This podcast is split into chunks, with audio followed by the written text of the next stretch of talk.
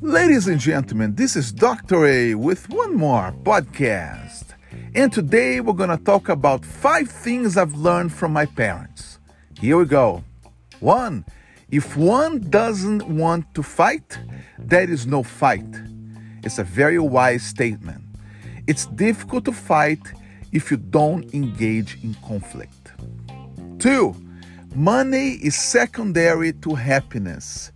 It's better to make less, enjoy your work, and be happy than to have headache after headache in a job that pays more. Three, the best car is the new car. It's better to drive a new Volkswagen than an old Mercedes. It will be cheaper and give you less stress. Four, you don't take wealth with you when you die. Live your life to the fullest and enjoy the fruits of your labor. And lastly, bom cabrito não berra. This is a Portuguese expression.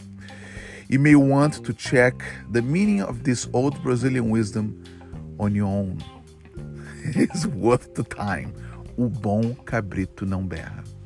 All right? So, this is what we have for today, and I'll see you guys next time.